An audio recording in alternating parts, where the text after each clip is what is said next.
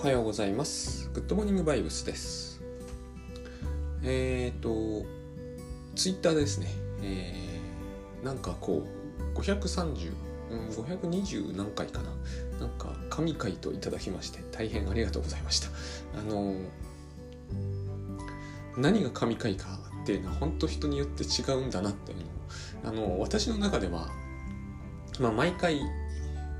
いい出来だったと思うとはほとんどないんですよこれは。あの事前に何かを考えずに喋り出すしいきなりなんかさまざまな事情で打ち切ってしまうというこれの繰り返しなんでえっ、ともう神回とかは一切なくて基本的には。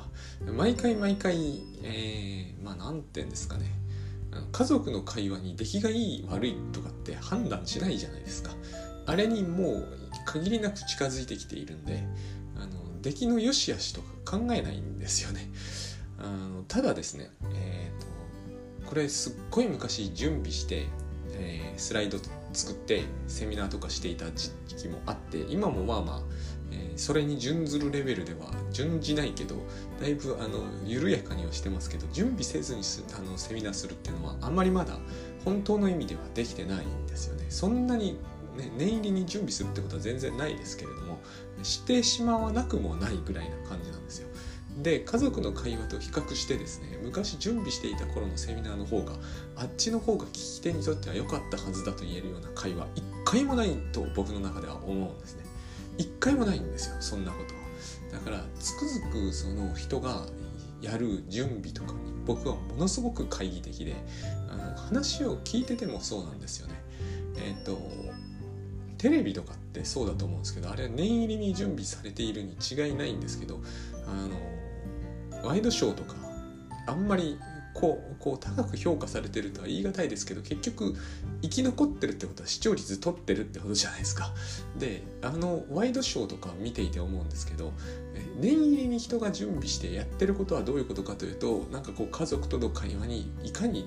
えー近接したものを作り出すかという感じがするんですよね。あれだったらすごく盛り上がってる家族の会話を取った方がえマシなんじゃないかと思うぐらい近接してくることがあるんですよ。午後スマとかね。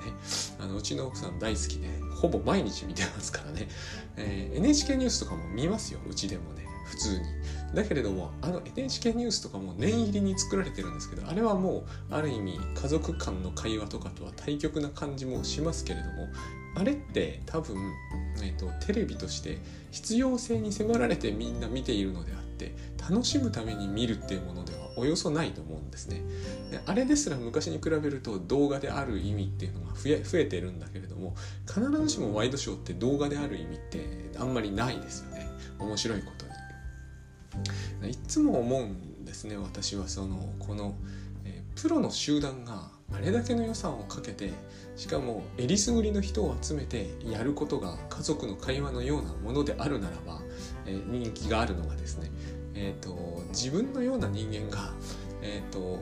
ものすごいふんだんな予算とかもかけていないのに、えー、と緊張して NHK のニュースみたいなものを送るということの意味って、えー、甚だ少ないんじゃないかなくはないと思うんですけどね。甚だ少ないんじゃないかなって思うんですよね。その方が喜ばれるっていうのは本当にやってる人の思い込みなんではないかと思うので、えー、と極力こうこのポッドキャストのように生きたいっていう、えー何にも考えずに喋ってる。だって家族と喋ってる時ってほとんど何にも考えずに喋ってますからね。えっ、とこれ昔その対談本で、えーゴリゴさんとの対談本でえっ、と佐々木さん自分の時間がないんですわどっちだったかな？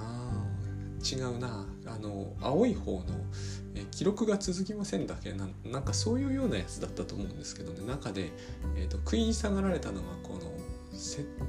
準備をせずにはできないはずだっていう論だったんですけど僕は本当にあれには同意できないんですよ。あの準でそう思っちゃうから僕もしちゃってたし今でもしちゃうんだけれども、えー、と嘘だと思うんですよね。準備せずに会話ってしますよね。そして、えー、と考えてないですよね。これから喋る中身についてなんて別に、えー、とそれで言いよどんで頭の中が真っ白になったことは多分一回もないはずなんですよね。あの返す言葉がないとかはあるにせよ沈黙そのものが別に問題じゃないですもんね。えっ、ー、とであれは価値がないからそうなんだっていう論があるんだけれどもおかしな話だと僕はこれは思うんですよ。えーと、こういう言い方をすると怒られるかもしれませんがあのテレビの中でやっているそのワイドショーだって価値満載だからあれをみんなが見てるわけでは絶対ないと思うんですよね。まあ、だから私は見ませんっていう人も多いかもしれないけれども、えー、最終的に多くの人に見られてるのは何かって考えると,、えーと、価値満載の情報をそのみんなでこう練りに練って届けて出していくっていうものとは違うと思うんですよ。本当に重大な事件が起きるとそうなるんですよね。あの東北の震災のようになるわけですよ。どのチャンネルを見ても同じことをやるしこれ以外のことはもうできないっていう情勢になっちゃうんだけれども、えーと、普通はそうじゃないわけですよね。だから一見ものすごく深刻なような様子でも全チャンネルで違うことをやってる時は決して深刻なことはその場合報道されてはいないと思うんですね。あの昔本当に昔ですね。私が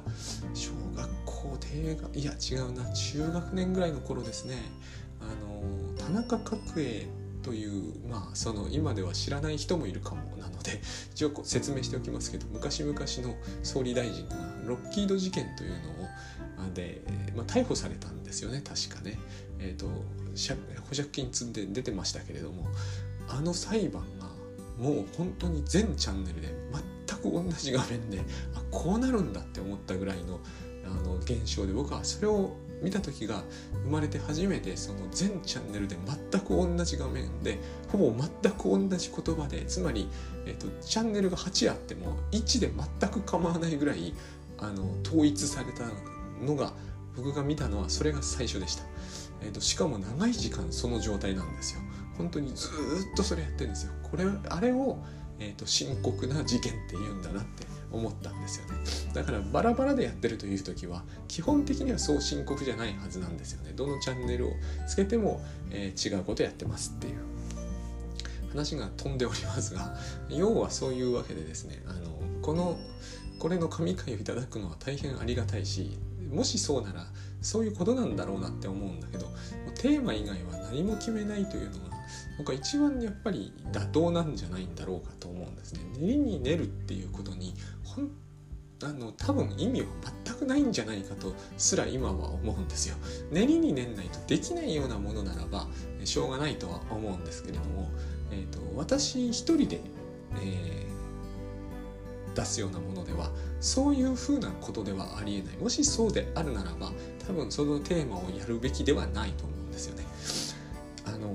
縁があった方がいいから絵を用意するとかはいいあの違うと思うんですけれどもなんかこう計画的に練った方が安心だというのはそれは多分喋ってる側の側が緊張することを少しでも緩和してくれるという以上の意味はないんだとおそらく思います。で、えー、これのテーマでもういけばいいかなと思っちゃったんですけれども、えっ、と違うことを考えていてあの不登校ってありますよね引きこもりでもまあいいんだけどこの2つは違うんですけどねえっ、とこれってこういう問題が起こると当事者の問題だって僕らは思うんですよ。えー、要するに例えば不登校の子が出るいると,、えーと、これは子供に問題があるんだってつい思うんですよね。えーとこの観点が非常に精神分析的ではないんですけれども精神分析的っていう観点っていうのはこういうふうなごく単純なものの見方を決して取らないんですが本人に問題が全くないという話ではないんですけどね。また不登校っていうのは原因が様々なので。ただ、えーと、私たまたまなんですが不登校の子というのを同じ班の中で、えーと、1人出たことがあったんですね。その時つくづくあみんなやっぱりついつい知ってるはずなのに必ずしもそうでないことを知ってるはずなのに子供の問題だって思っちゃうんだなっていうのをあの時に実感しました。子供に問題があるから学校に行かれないと。でこれもたまたまなんですけれども例えばえっ、ー、とうん何でもいいんですけどね原因などというのはねそれこそ学校に問題があってもいいし家庭に問題があってもいいんですけども何かあるんですよやっぱり多くの場合。特に低学年の子の場合とかだったらえーと、必ずしもその子が直接関係ないあの直接関係あるんだけどその子が原因とは全く言えないような問題があるんですよ。あれはですね、えーと、まずこの番組で時々お伝えする、えー、行為者観察者バイアスですね。えーと、行為者は自分の行為の原因は必ず自分の外にあるとまあ多くは自分の外にあると思うんですでも観察者は、え、行為者の行動は当然行為者に原因があると思っているんですよ。あるいは動機があると。だから不登校というのは当事者にしてみるとまずこの自分に問題があるから学校に行けないとは感じてないはずなんですね。何か理由があって自分の外に原因があって学校に行かれないんですよ。例えば両親が不仲だとか。でこの両親の不仲っていうのもじゃあ学校に行かないことによってそれが改善されるのかというとむしろ改善より、え事態悪化するんですが子供にそこまでは分かんないんですよね。えーと、自分がいない時に親が離婚しちゃったりするというのが恐ろしいのでこれ脳内シミュレーションなんですけど、えーと、うかうか家を離れられないだからこの話っていうのは学校だけじゃなくて学校が目についちゃうんだけどこの子は両親からえーと、離れられないっていう現象として本当は見るといいと思うんですところが両親から離れられない子を私たちが見るとまず何を思うか。この子は親から離れられない子なんだって考えちゃうんですよね、えー、一人で学校に行けないんだと。そこに問題があるんだと。概してそうじゃないんですよ。これが観察者のバイアスですよね。観察者は、えーと行為の当事者の要因は全て行為者にあると思うんですね。その人の心の中の問題だと。まあそうでないとは言い切れませんけれどもえっ、ー、とこのたとえ両親の不仲が原因だとしてもね。だけれどもやっぱりここには行為者観察者バイアスがあって観察者は周りがどうであるかっていうのをほとんど無視する癖があります。で行為者は自分の心の中のことはほとんど無視する癖があるんですよ。こういうすれ違いがあって、えーと、不登校というのは大体、あのー、よく探っていくとというか探っていくと間もなく、えー、原因がですね割とその人の周辺に、えー、通常では見られないような問題というものが見つかっちゃうものですよね。で不登校はまあまあよくそういう話ありますが、えー、引きこもりも多分全く同じだなと最近、えー数例見てですね思うように数例知っている例を考えてみて、えーと、つくづくそう思うようになりました引きこもりって完全に行為者観察者バイアスにはまってて、えーと、見てる人は引きこもってる人だけの問題だと思い込むんですよねものすごいそのバイアス強いような気がします出られないとか内向内向的なんてもう本当にあの昨日も言いましたけどまさにそれって感じじゃないですか内向性などというものがえ、脳内にあるのかって言ったら多分ないと僕は思うんですよね。内向的っていうのはその人の原因だって言ってるだけで何も言ってないんですよ。え、その人の行動実は考えてるだけで本人ですらそういう間違いを犯しますよね。自分には内向的な人間なんだと。内向性っていうのがまるでこうなんか備わってるプログラムかなんかみたいな言い方をしてますけど結果ですよね外に行くと疲れるとか中から出てこないとかただその現象を捉えてその人を内向的って言ってるだけであってその人の心理については何もまだ言ってないんですよね。これこう言ってまでその人当事者のに、えーと、原因を競うとする原因あの原因を機能するとかいう表現をあの専門的には使ったりしますけれどもまあまああの要するにその人が理由なんだと。要するにあれですよ。スピードを出してる人を見るとこの人はスピード出すのが好きなんだと。急いでるケースの方が多々あると思うんですけどそっちは大体無視されるわけです。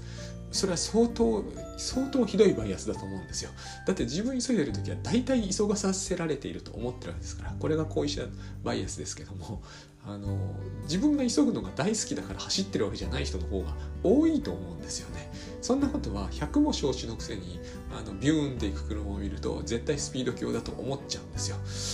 こういうふうに僕らはものを見る癖があるから引きこもりっていう人を見てしまうと全原因を引きこもってる人の性格引きこもるのが好きか外に出るのが嫌いか嫌な思いをしたかこのぐらいしか、えーと、考えてくれないというか考えられなくなってしまう。けどカウンセリングをする人はさすがにそうではないので周りに絶対何かあると多少は思うわけですよね。というか当たりをつけるわけです。で引きこもってる人にの話を聞くとですねえーと、たまたま私が最近そういうのを数名の方に立て続けに聞いたんですよ。まあ多分これ年末年始だからなんですよね。そういう機会に恵まれるのは。で皆さんおっしゃることは自分に原因はないんですよ。究極的には。必ず周りが悪いんですね。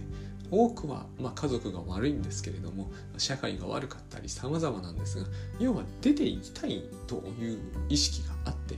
もうでも自分は出ていくという気を失ったと。失わせた原因は外に必ずあるんですよ。うちには全然ないんですね。こういうバイアスが思いっきりこれは後遺者観察者バイアスだなと。みんなは引きこもってる人に原因を見るし引きこもってる人はみんなに原因を見るし。でえっ、ー、とおそらくどっちもイリュージョンなんですね。イントロバートなどというのは完全にイリュージョンの産物だと僕は思うんですけれどもあの内向性とかはもう全然関係ないと思うんですね。現にあの引きこもって特に困ってるとかトラブってるみたいな人は自分が内向的だからなどとはまず開口一番それを言う人はいないですからね。あの全然いなくはないと思うんですよ。いっぱい話を聞いていけば。ただこの内向的って何もさっきも言った通り 何も言ってないので別に。ただそれはその人が引きこもってる状態について、えーと、当てはめているに過ぎないわけですから。内向的とはどういう心境なのかとかそういう話外交的な人の心境と明らかにどっか違うのかとか扁桃体のアクティベートの率が変わるのかとかそういう話は一切してませんからね。ただうちに引きこもってる人を内向的で外であの楽しくしてそうな人を外交的ってそういう現象に名称をつけてるに過ぎませんから。でえっとこの行為者観察者バイアスが、えー、私たちは多分ですね何かを回避したいんですよ。まあ、何かっていうとそれも非常に単純なんですけれどもあのえー、なんだあれですよ、えー、インピンジメントつまり侵襲侵襲という事態についての説明をすごく回避したいんですね。えー、侵襲というのはつまり、えー、なんつうんですかねこの侵襲インピンジメントうん風船風船はいけないですね。あのやっぱり先日お話からお話ししているあれですね。あのど根性ガエルの娘。あの娘さんはものすごくやっぱり大変な思いをしてきたんで環境としての母親というものを、えーと、ものすごく分かりやすい移行対象を使って、えーと、と作り出そうとするんですね、えー、布団なんですよ。布団ですからね。布団したらもうお母さんの象徴みたいなものじゃないですか。布団の中に入るんですよ。しかもお母さんの布団の中に。もはやこれは移行対象と呼ぶのすらどうかというぐらい、えーと、あまりにもあからさまな移行対象ですよね。それも多分高校ぐらいになってからの感じなんですよね。高校生になってお母さんの布団に潜り込んでお母さんが、えーと守ってくれるという感覚を取り戻すんですね僕らこれ持ってるんですよ。あんなことしなくてもね。持っているからやっていけるんですよ。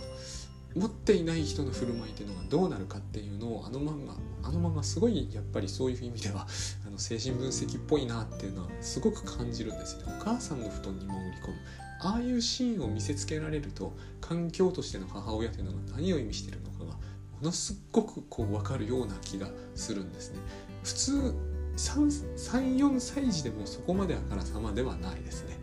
例えばうちの子なんかは、えーと何て言うんですかね。それこそ充電充電したい時みたいな時にはこう部屋の隅っこの方にある、えーと、椅子とかに、えー、椅子とかの横っちょ付近にいて本読むとかそういう感じなんですね。あれは非常に分かりやすいけれども34歳だから3歳ぐらいかな。それでもお母さんの布団に潜り込むのに比べると,、えーとだいぶ違いますからね母親らしさっていうのが多分お母さんと本を読んでいるっていう感覚をああやってこう再生するんですけれどもだから移行対象なんですよね絵本とか、え椅子とかが。だけれども高校になって、えー、お母さんの布団をかぶるそれによって心の平衡を保つっていうのは非常にこうあのものすごく露骨だなと。ところがですねそれを見てお母さんがすっごく嬉しそうにというか若干いびつな感じであの辺も表情として実にうまく描けているなと思うんですけどお母さんがあの本当に甘えん坊さんなんだからって言うんですよ。これを新種と言うんです。これが新種だと僕は思うんですよね。えっ、ー、とこういうふうに言っては申し訳ないかもしれないけれど環境としての母親というのはあからさまに人間として登場しちゃダメなんですよ。ましてこの出方ってどこかアイロニックなものを秘めてますもんね。なんかこう少し少しですけれども、えーと、嫌な感じを与えてきてます。来てる感じがあったんですよね。やっぱりそう受け止めたんだと思うんですよ、えーと、必要なのは環境としての母親であって人物としての母親ではないんですよ。だからイコール実母ではない。実のお母さんとイコールではないっていうのが実のお母さんに守られている感じというものが大事なのであって実のお母さんそのものが自分の中にいるとかいうことは絶対ないじゃないですか。そんなことはありえないわけですよね。こうやって守られているからこの世の中で、えー、少々無力でも少々どころじゃないけれども箸も持てなくても立ち上がれなくてもやっていけるというそういう、えーと、情緒的な記憶なんだとやっぱり思うんですよね布団かぶるっていうのは情緒的な記憶ですよね布団かぶったからといって、えーとこの世でやっていけるっていうことにはならないのでところがそこに人物としてのお母さんが出てきてなんかこうちょっと喋っていくとこれがもう新種普通の人にとって新種というのはもっとあからさまに嫌なもんですよ。えーと、いつまでそんなことやってんだとか攻撃されるんですけどそういうあからさまでなくてももう登場するだけでも、えーと、新種になってしまうつまり環境としての、えーと、その人を守るとかえっ、ー、と何て言うんですかね、まあ、甘えさせるんですよね。っていうこと以外のことをやってしまったらもう全部新種なんですよ僕の感じでは。あのシーンで初めて僕はその初めてでもないけどもでも、えーと、ビジュアルとして新種というのがしかもあからさまでない新種というのがどういうものかっていうのが、えーと、よくビビッドに伝わってきて非常に、えーとすごいなって思ったんですよ。移行対象もあるし新種もある全くウィニコットの説明している通りの現象がそんなものは自分の経験の中ではもっともっと分かりにくい形でしか体験したことがないのであんなに分かりやすい絵として、えーと、第6巻かなに登場してきたっていうの本当にあこういうふうなことって本当に起こるんだなっていうのを、えー、経験あの何て言うんですかね、えーと、読んで読んで理解したみたいな感じがします。まあ僕のウィニコットの理解とか大いに間違ってる可能性もてか大いに間違ってる部分があると思うんですけどもでもこういうことだろうなっていうのはあの漫画を読んだ時には、えーと、実感しました。やっぱり僕の経験の中ではねあそこまで分かりやすいのは僕は母親の布団引っかぶるとかは嫌ですし、えーと、母の新種っていうのももっとはるかに分かりやすいわけですよ。もっといい成績取ってこいとかあからさまなんでねあのーもちろんそれはそれで当時としては嫌なんだけども、えっと、あのようにこうえー、ただ人物として登場することが新種になってしまうというようなものでは、えー、ものとしてはちょっと分かってないんですよね私の経験にはないんですよ。本当にそうだとは思うんです。0歳児とかにとってみれば母親が生きた母親であり人間でありその人の事情があるなんてことが分かっちゃったらそれはトラウマだと思うんですよ絶対に。なんですが、えーと、そんなことは0歳児はやっぱり分かんないですからね。でえっ、ー、となぜ引きこもりとか、えー、不登校といった問題がこの行為者観察者バイアスを引き起こすのかはこれですごく明らかだと思うんです。あの結局行為者にとってみればやっぱりどこまでと言ってもですね、えーと、特にそういう状況にあれば、ま、ナルシシズムであるっていうことがもう必須だと思うんです。まあ僕らみんなナルシシズムなんだけど特にそういう状態を必要とする。結局かぶってもかぶらなくても物理的な意味としては同じじゃないですか。え、ー、とかぶってもかぶんなくても、えー、受験が楽になるとかコロナにかからなくなるとかそんなことはないですよね。でもこの違いは重大で、えー、自分が、えーと、環境としての母親と共にあるという感じはすごく大事で、えっと、ただこの環境としての母親があるっていうのはまさにこう自分の内面の話で以外はないわけですよね。本当はそういう布団とかいう物理的なものを使っても大した意味は本当はないわけですよね。だから私たちやんないわけですよねそこまでは。でもそういう心理状態にあってしかも、えー、守られてない感じがするからこそ、えー、そういう移行対象に頼るわけですけどその守られてない感じがするっていうのはまさにその人の行為者バイアスじゃないですか。原因は全て外にあるわけですよ。この原因は全て自分の内界のことでしかないのに原因は全部外にある、えー、なんなら母親が親周的であると。これ母親っていうのはすでに自分の外の存在なので原因は外にあるから出ていけなくなっている。という感情を抱くっていうことがあの後遺者バイアスなんですよね。結局のところ。そしてこれを外から見ちゃうと絶対原因はその人にしかないように見えるわけです。布団かぶってないといられない大人などというのを見たらこの人には問題があるんだ。思ってしまいますよね。そうなんだけれども思ってしまうんですよね。これが観察者バイアスです。つまりお互い見えないんですよ。そんなもの。だって環境としての母親なんて見えないじゃないですか。そんなものはいないんですから。それは心の中にしかないものなのでこの環境としての母親というものにどれほど頼ってるかということをある意味この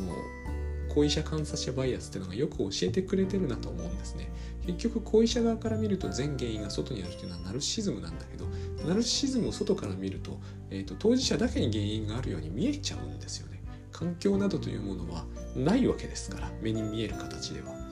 だからそういうふうに見てしまって、えー、すれ違うと。お互いが違うものを見ているものだから一番必要なのは、えー、環境としての母親行為者にとってのですね。なんですけどそれが十分にその人の心の中で機能しないようになっている。だけれどもその原因は本人にはないわけですよ。だってしょうがないじゃないですか。生まれてきて、えーと、環境としての母親それはお母さんという意味ではないんですよ。環境としての母親がちゃんとしていて初めて、えーと、普通に心が機能するようにな動物である私たちがそういう機能が不全なまま大きくなってしまったらそれは本人の責任ではないですよね。どう考えたって何らかの意味で何らかの意味で社会か何かの責任って言えばそういうことになるんだと思うんです。あのなんだっけな。うん松本太陽さん。ごめんなさい。ピンポンではないと思うんですけどとにかくピンポンみたいな漫画を描いた方がですね、えっと、IQ というめちゃくちゃ頭のいい少年が出てくるんですけれども。あその漫画。常に段ボールかぶってんね箱箱なんですよね。常にかぶってるんですよ。それでみんなにキーな目で見られている。あれですよね。あれもまた一つの環境としての母親の不全をあの移行対象で補ってる。移行対象はこの場合はなぜかかぶってる段ボールなわけですね。これがキーに見えるんですよ。私たちの目にはね。外から見てしまえば。観察者バイアスとして。なぜ彼がかぶってるのかというのは彼の責任では絶対ないと思うで彼は IQ と呼ばれるぐらいで天才的に頭がいいわけですよ。まあ非常になんか感じさせられますけれども本人としてはですねえっ、ー、と箱は自分でか好きでかぶってるはずは絶対ないんです。でも絶対取ったら人前には多分出られないんでしょうね。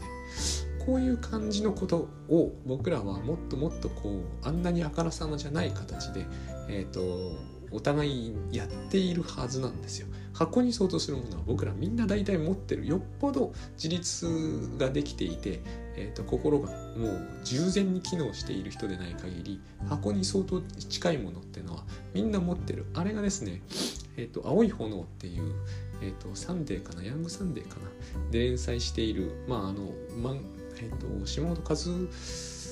彦さんかな？が漫画家になるまでのえーと、青春物語みたいなのを書いてるんですけどやっぱりこう大学に来る時は基本的に仮面ライダーのお面をかぶってしか来ない学生さんがいる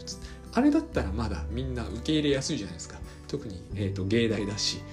箱よりは受け入れやすいんですよね。えーと、でもそういうことってあるじゃないですか。サングラスとかね。あると思うんですよ。ファッションでやってんでしょうけれども、えーと移行対象として使っているというようなケースって多々あると思うんです。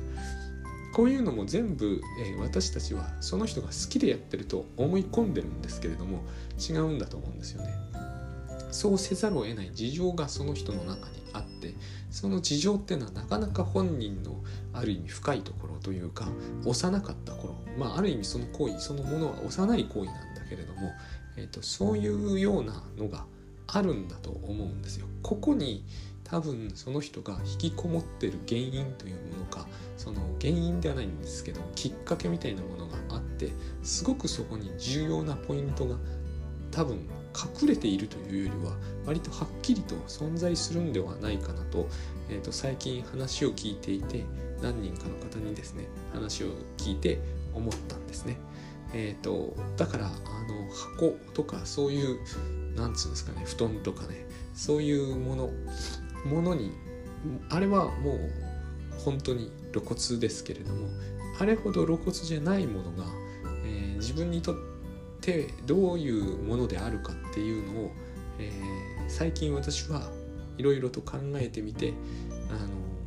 なるほどなるほどこういうところに、えー、自分の弱いところがあるんだろうなっていうのを感じるんですよ。そしてなるほどこういうものがえっ、ー、と何て言うんですかね、ジャッキしてくれるっていうの。